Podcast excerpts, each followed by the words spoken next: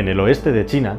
en una de las zonas más remotas del planeta, por lo menos visto a ojos de los occidentales, y donde se encuentran países que nunca visitarás, como Tayikistán, Turkmenistán o Kazajistán, de hecho su capital, Almaty, la gran ciudad de la zona, no está muy lejos de ahí, en términos de tamaño asiático, como tampoco la frontera de Mongolia, justo en ese lugar fronterizo del oeste de China, hay uno de los desiertos más desconocidos para nosotros de todo el mundo. Se trata del desierto de Taklamakan, una superficie de dunas que tiene más o menos la mitad del tamaño de la península ibérica o un tamaño similar al de Ecuador, 270.000 metros cuadrados. ¿Qué tal, mis queridos amigos? Bienvenidos a un nuevo viaje en el Cascarón de Nuez. Y sí, hoy tenemos un viaje a un lugar tremendamente exótico. En los últimos tiempos nos hemos aficionado mucho en este canal a hablar del desierto, del desierto que rodea Dubái, del desierto del Sáhara, y hoy nos vamos a Taklamakan, un desierto, como digo, en China, que a pesar de que no es tan famoso, es el segundo mayor del planeta en lo que se refiere a los sistemas desérticos de dunas. Pero justamente en este lugar China desde hace años tiene importantes intereses económicos que nos dan sorprendentes noticias e informaciones e igualmente también ahora se ha propuesto hacer algo que sería un récord mundial de un agujero bajo tierra en profundidad a nivel mundial. Vamos a ver por qué.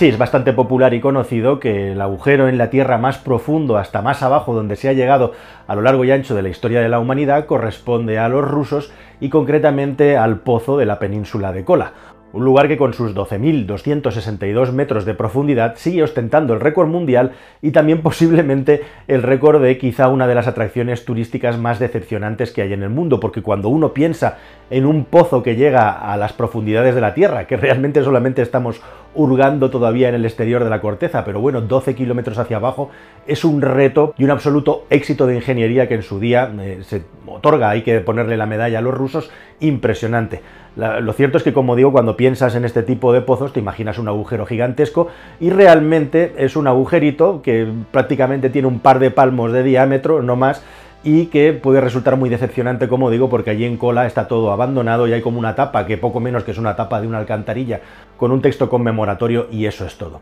Sin embargo, en este desierto chino en concreto, los chinos en su día ya hicieron una excavación, un pozo que llegó a los 9.000 metros de profundidad. Y ahora, en este momento, han comenzado las obras para llegar a los 11.000 metros de profundidad. Es decir, que no va a llegar a superar la profundidad del pozo de cola, pero lo que sí que tiene es mucho interés porque se van a utilizar tecnologías nunca utilizadas antes para poder excavar hasta tan profundo e igualmente también por el propósito que busca China con este movimiento. Como sabéis, estamos en un movimiento de efervescencia impresionante en lo que se refiere a la ciencia y la tecnología chinas. Actualmente es con mucha diferencia el país que más patentes registra a lo largo y ancho de un año y es una estrategia eso, de Estado, en la que todos van a una. La ciencia y la tecnología china tiene que ser capaces de resolver todos los problemas científico-técnicos que el país requiera sin tener que depender del exterior. Ese es el objetivo. Y curiosamente, el día que se empezó a perforar el pozo del desierto, tres astronautas chinos llegaban a la Estación Internacional Espacial China, que tienen ellos mismos,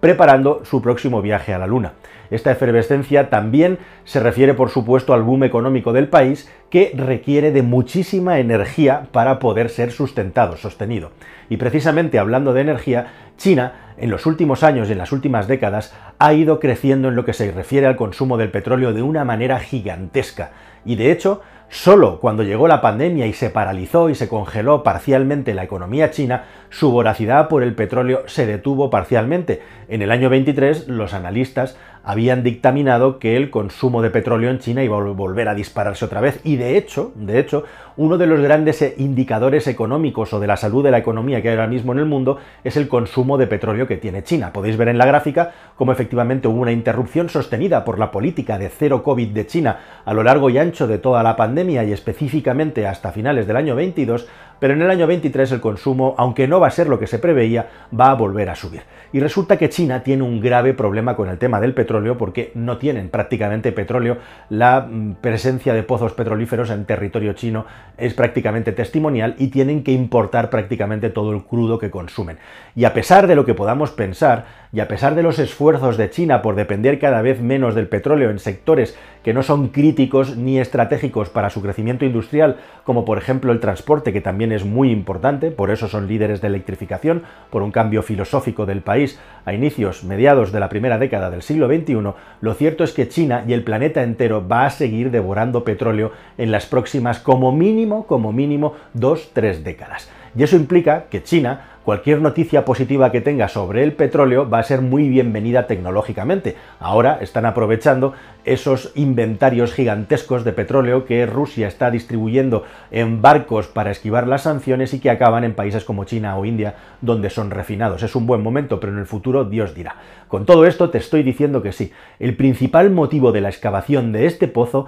es encontrar algo así como la Arabia Saudí o el Dubái o el Qatar de China es decir, la gran región del petróleo, y tienen motivos para ello. Como os decía al principio, el motivo por el que China se ha embarcado en esta aventura de hacer este pozo de alta profundidad tiene dos objetivos básicos. Uno, mejorar su ciencia y su tecnología y otro, encontrar petróleo y gas. Además, encontrar petróleo y gas a unas profundidades como nunca nadie en superficie ha conseguido encontrar, localizar y extraer hasta el momento a lo largo y ancho de la historia. Esta gigantesca extensión llana de dunas, que está rodeada de montañas, tiene unas características geológicas con mucho sedimento, mucha arena y también roca por debajo, que se encuentran en los lugares donde hay más petróleo en el planeta y específicamente debajo del mar, que es donde estas formaciones son más comunes. Ya hay pozos petrolíferos en la zona y lo que quiere China justamente es investigar si sería capaz de poder extraer petróleo de profundidades nunca antes conseguidas, como digo, por la inversión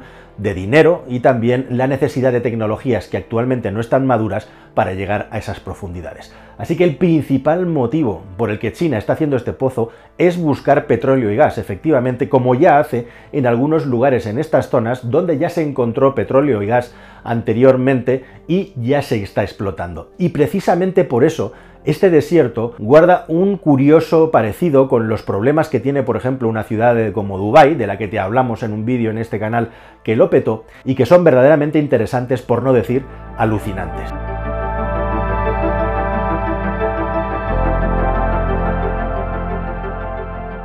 Bueno, este es un lugar que puede llegar a temperaturas de 20-30 bajo cero en invierno hasta 40 bajo cero y en verano a 40 y 50 grados. Es un lugar extremadamente árido, pero que, oh sorpresa, tiene una autopista que transita por la mitad de este desierto entre las ciudades de Luntai y Minteng, justo en esa zona del oeste de China y en el borde mínimo, en el borde justo con Mongolia. Es una carretera de algo más de 500 kilómetros que si te vas al Google Maps y quieres recorrerla en su totalidad te va a decir que vas a tardar 12 horas. Y esta autopista se construyó en su día, empezó a fabricarse empezó a aplanarse el terreno para poner el asfalto en los años 90, primeros de los años 90, precisamente para empezar a transportar el petróleo que se estaba extrayendo en ese lugar. O sea que por esta autopista del desierto, donde no hay absolutamente nada, transitan unos cuantos camiones transportando, pues eso, principalmente eh, consumos energéticos de un lado al otro. Y justamente los chinos se encontraron con un problema muy parecido al que tiene Dubái, y es que precisamente por tener un desierto de dunas que son móviles,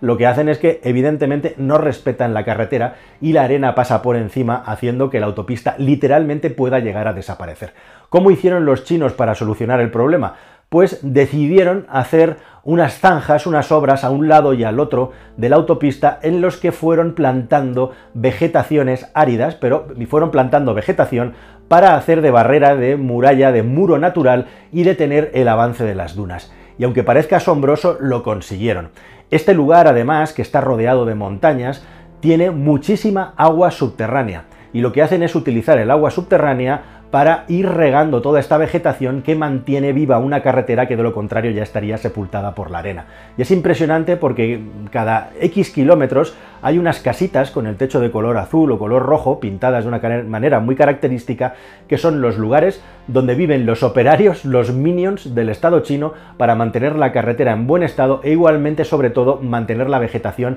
y seguir ampliando estas franjas verdes que hacen que la autopista pueda seguir sobreviviendo. Es alucinante porque estas personas dicen que no pueden estar más de dos años seguidos trabajando en el lugar, son voluntarios, precisamente porque el aislamiento en el que viven es tan brutal que no se recomienda estar más tiempo en ese sitio. Así que justamente en ese sitio, en un momento en el que hablamos de descarbonización, en un momento en el que hablamos de energías renovables, es donde China está empezando un ambicioso proyecto para intentar encontrar petróleo, el petróleo que va a seguir necesitando para hacer crecer su economía y su civilización también en las próximas décadas. Nada más, queridos amigos, espero que esta historia os haya parecido interesante y nos vemos en un próximo vídeo que espero que sea más y mejor. Hasta el siguiente.